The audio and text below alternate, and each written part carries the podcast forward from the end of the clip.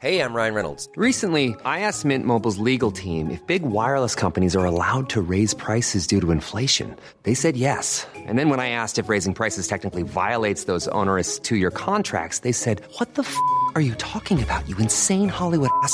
F- So to recap, we're cutting the price of Mint Unlimited from $30 a month to just $15 a month. Give it a try at mintmobile.com slash switch. $45 upfront for three months plus taxes and fees. Promo rate for new customers for limited time. Unlimited more than 40 gigabytes per month. Slows. Full terms at mintmobile.com. Det er ikke enkelt. At beskytte de mange imod de få, der forsøger at snyde. Derfor får vi brug for dig og tusind andre nye medarbejdere i år. Find et job med mening i Skattestyrelsen.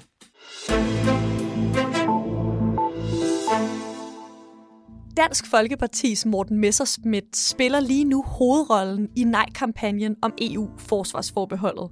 Og da han blev valgt som formand for partiet på det ekstraordinære årsmøde i januar, håbede flere DF-medlemmer der også på, at partiet kunne genrejses med en ny, stærk leder. Men trods fire måneder på posten og det store fokus fra forbeholdsafstemningen, så står Dansk Folkeparti ikke rigtig bedre i meningsmålingerne.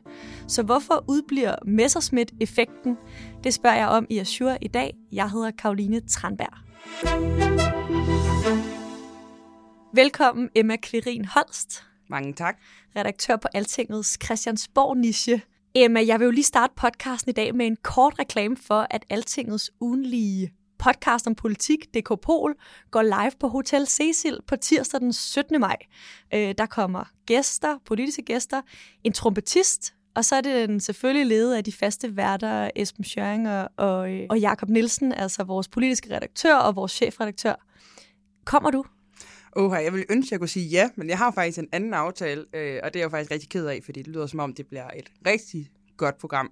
Men samtidig så er jeg heller ikke helt ked af det, fordi det betyder jo også, at jeg ikke optager en plads for en anden, som så i stedet for kan få fornøjelsen af det gode show. Det synes jeg er en dejlig pointe, det der. Jeg kommer til at være der, og jeg ved, en masse andre Altingers journalister kommer til at være der. Og der er noget politisk bar bagefter, hvor man også kan møde værterne. Øhm, så slut for den reklame, og lad os komme videre til, øh, til Morten Messerschmidt og Dansk Folkeparti. Emma, du er jo en af vores øh, talknusere her på Altinget, og det er dig, der er dykket ned i de her nye tal, som øh, professor og valgforsker på KU, Kasper Møller Hansen, han har lavet for Altinget. Hvad er det, der springer dig mest i øjnene, når du ser de her nye tal om vælgernes manglende opbakning til, til Dansk Folkeparti? Jeg vil lige sige, at jeg har jo faktisk lavet det sammen med Esben Schøring, som man kan få lov til at opleve på øh, scenen på Hotel Cecil. Øh, men God pointe. jeg har fået fornøjelsen af at, øh, og hvad kan man sige, øh, udlægge teksten her i dag. Øh, jamen altså, det der egentlig springer mig mest i øjnene, det er, at der ikke sker noget.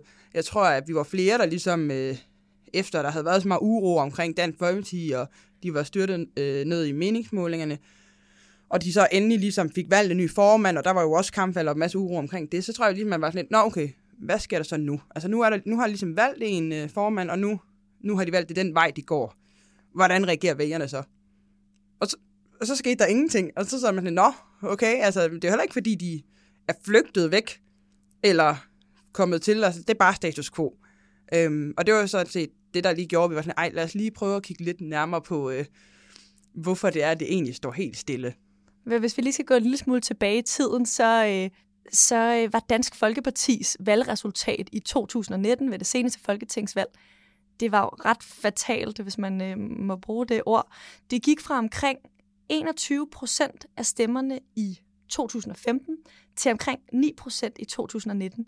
Emma, kan du ikke lige minde os om, hvorfor var det, det, det gik så galt? Ja, der, der var ikke mange faktorer. Øh, en af de første ting, der skete, og hvor man kan sige, at Dansk Folkeparti begyndte at falde i meningsmålinger, det var omkring øh, Meld- og Fældssagen, som jeg tænker, den er meget øh, velbeskrevet mange andre steder, men altså meget hurtigt kan jeg jo sige, at det er den her sag om, hvorvidt der skulle være svindel med EU-midler.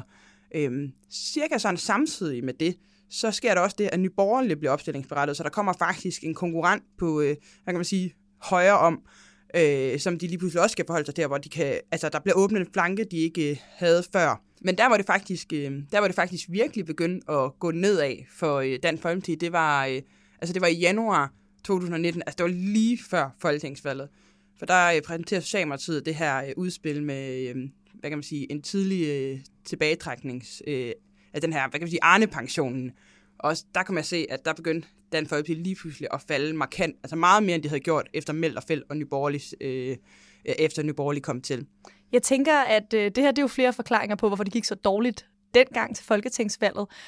Og der kan jo også være flere forklaringer på, at Dansk Folkeparti nu her, man ligesom ikke har set, at der er sket noget med Morten Messerschmidt som, øh, som ny øh, leder af partiet. Øh, en af dem kan jo være, at vælgerne ikke nødvendigvis bakker op om Morten Messerschmidt. Det gør de jo internt i partiet, det er dem, der valgte ham.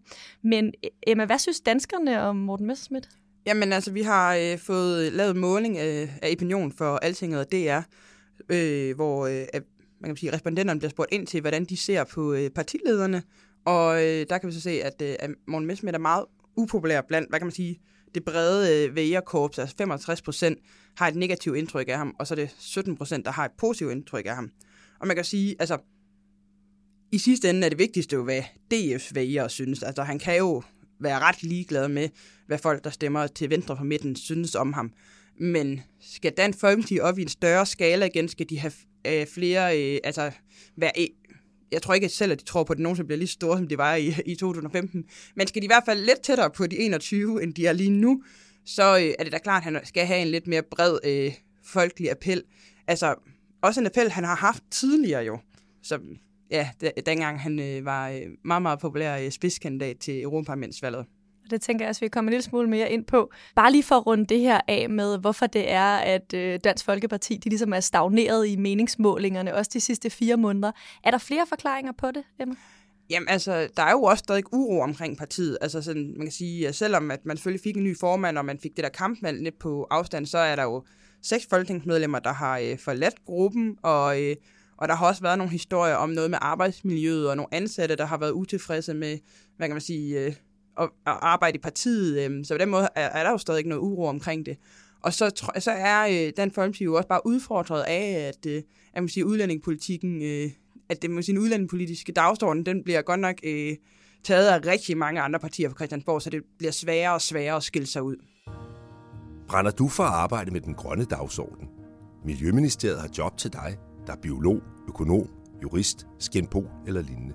Hvis du har lyst til at bringe din stærke faglighed i spil – så har vi jobbet med ansvar og faglig sparring.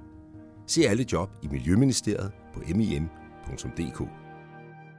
Emma, som du jo selv sagde før, så er Morten Messerschmidt jo sådan en øh, stemmesluger, i hvert fald når man taler om, øh, om ham i EU-regi. Jeg har fundet et par tal ved Europaparlamentsvalget i 2014. Der fik han mere end 465.000 stemmer. Det er, det er et ret godt resultat. Øhm, og så er der også det her med, at i valgkampen om forsvarsforbeholdet, er han ligesom på en eller anden måde blevet ansigtet udad til for, øh, for nej-kampagnen. Hvorfor har det ikke hjulpet øh, Dansk Folkeparti og Morten Messerschmidt som øh, leder? Hvorfor har det ikke gjort noget for partiet? Altså, det er jo et virkelig flot resultat. Det var jo rekorden, at han slog en uh, tidligere statsminister, altså Poul Nyrup, som ikke engang formåede at få lige så mange personlige stemmer, dengang han stillede op. Øh, men det var også en anden Morten Messerschmidt, dengang i 2014. At Dansk Folkeparti var et andet sted. Det tror jeg i hvert fald er en af forklaringen på, at hvorfor det er, at Messerschmidt måske ikke har den samme appel. Altså, det, det er da klart, at altså, han har jo også været, hvad kan man sige, øh, involveret i den her Melder Fældsag. Altså, det er jo ham, som øh, nu er dommen så blevet øh, annulleret, men det var jo ham, der har været, øh, hvad hedder det, i, øh, i retten på grund af den her sag. Og der mangler også stadig at komme en dom jo. Øh. Altså, den skal jo genoptages. Altså, den, er jo vendt, den skal tilbage til byretten, så på den måde hænger den sag jo stadig over hovedet på ham. Så det er en anden Morten Messersmith i dag, end det var i 2014. Men øh, ikke desto mindre er det jo også interessant, at man kan sige, at han får mulighed for at kickstarte sin formandtid med sådan en her øh, folkeafstemning. Øh, det har jo ikke smittet af nu på målingerne, men det er helt klart noget, jeg holder øje med frem mod 1. juni. Og også på den anden side af 1. juni, når vi ved, hvad danskerne ender med at stemme, fordi altså, det er en, kan i hvert fald godt være en gave til Morten Messerschmidt, at han har fået den her folkeafstemning, fordi det er et sted, han bare har været super populeret før, og han, en arena, han ligesom også føler sig hjemme i. Så er spørgsmålet så, om han kan få det fulde udbytte ud af det, eller om, om det bare 2014, det er det sikkert blot. Og du tænker fulde udbytte, tænker du, hvis nej-kampagnen nu går hen og, øh, og tager en sejr måske, så vil han kunne bruge det videre, eller hvordan? Jamen bare, at han på en eller anden måde får profileret sig, tænker jeg. Altså, det er jo ikke... Øh, at det er klart, altså hvis, hvis det ender med at blive et nej, så får han jo selvfølgelig en succes det giver selv, at det han gerne vil have, det var også det, danskerne gerne vil have. Men altså også bare, altså, at, at han får, øh, min, altså ligesom får sagt til nogle af de mere EU-skeptiske øh, vælgere, som måske stemmer på Socialdemokratiet, at hallo, øh, måske skulle I vende tilbage til Dansk Folkeparti. Altså, så der kan jo være flere måder, han kan få udbytte ud af det. Og hvis vi skal se lidt mere på øh, internt i Dansk Folkeparti, hvad det er for en kurs, man, øh, man lægger. Du var selv inde på det her med, at udlændingepolitikken er ligesom ikke kun Dansk Folkeparti, der står på den længere. For det første er Nye Borgerlige kommet til. Socialdemokratiet har også meget overtaget den dagsorden. Hvordan vil, altså er der nogle konkrete bud på, hvordan Morten Messerschmidt han gerne vil ændre kursen i Dansk Folkeparti? Øh, ja, altså Morten Messerschmidt udtaler sig ikke om meningsmålinger, men øh, jeg øh, snakkede med partiets finansordfører René Christensen om de her målinger, og hvad kan man sige, stillstanden. Øh, og øh, han kunne også fortælle, altså, at, at de har jo været i gang med en proces, hvor de skal finde sig selv igen og finde en ny kurs med en ny formand. Øh, og de er faktisk i gang med politisk arbejde internt og lave et nyt principprogram og ligesom kunne øh, udstikke en, en ny kurs. Øhm, og blandt andet, altså, man sige, Morten Messmith har jo allerede løftet lidt sløret for, hvad det er, han sådan, øh, hvordan han vil prøve at differentiere sig. Og det er jo simpelthen det med, at han vil gerne være borgerlig parti, men han vil ligesom gerne være garanten for, øh, hvad kan man sige, øh, han kalder det sådan noget, altså, at de borgerlige med et, øh, et, et, øh, et, jeg tror det var det, et varmt hjerte, eller et blødende hjerte, eller sådan eller, eller, altså, eller borgerlige med et hjerte, altså de ligesom, de ligesom vil være garant for, øh, altså kan man sige, velfærdsløfterne i, øh, i den blå lejr. Så det, det bliver noget af det, som de også prøver at profilere sig på, for at, ja, for ligesom også at skabe noget kant til, øh, til nyborgerlige for eksempel. Nu øh, har vi talt om en række tal, også to i løbet af podcasten. Der findes jo flere tal end bare dem, der siger, der ikke er kommet nye vælgere til Dansk Folkeparti. Øhm, I nogle andre tal fra Opinion, som du også har været inde på, der kan man for eksempel også se, hvad de vælgere, som overvejer at stemme på DF, de stemmer på i dag. Den viser, at de især stemmer på Nye Borgerlige og Socialdemokratiet, til dels også Venstre og Konservative. Det er ligesom der, der ligger en lille smule potentiale. Hvad, har, hvad for nogle muligheder har Dansk Folkeparti for at gå ind og fange nogle, øh, nogle nye stemmer fra Nye Borgerlige, Socialdemokratiet og måske også de to andre borgerlige partier? Altså først skal jeg jo lige sige, for at få en fornemmelse af, hvad, hvor mange vælgere er det, vi snakker om her. Altså, ud af hele vælgerkorpset, ifølge målingen, så er det 4,56 procent, der siger, de overvejer at stemme på Dansk Folkeparti.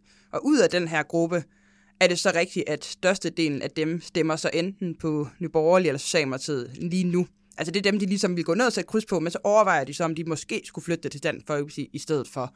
Men de tal er jo super interessante for Dansk Folkeparti at kigge på, når de skal finde ud af, hvilke, øhm, altså, hvilke nogle politiske sager skal de slå sig op på. Og det er jo klart, det er tydeligt, at hvis de skal angribe nogen politikere i salen, så er det ikke Alex Vanopslagh, de skal slå oven i hovedet, for der er ikke særlig mange potentielle vælgere over ved ham. De skal derimod gå efter Pernille Vermund og Mette Frederiksen. Og det er så også, du kan se, Morten Messersmith har jo også været tydelig i sin kritik af netop de to, og forsøger at invitere Vermund til debat, så han eh, kan forsøge at udstille, hvad, hvad er det for nogle forskelle, der er i et håb om, at der er nogle af de vælgere, der er over ved Nyborg lige nu, som helst vil have den økonomiske politik, den Folkeparti gerne vil have, altså med, kan man sige, med en større velfærdsstat, end det, som Nye Borgerlige øh, har i deres øh, kan man sige, økonomiske politik.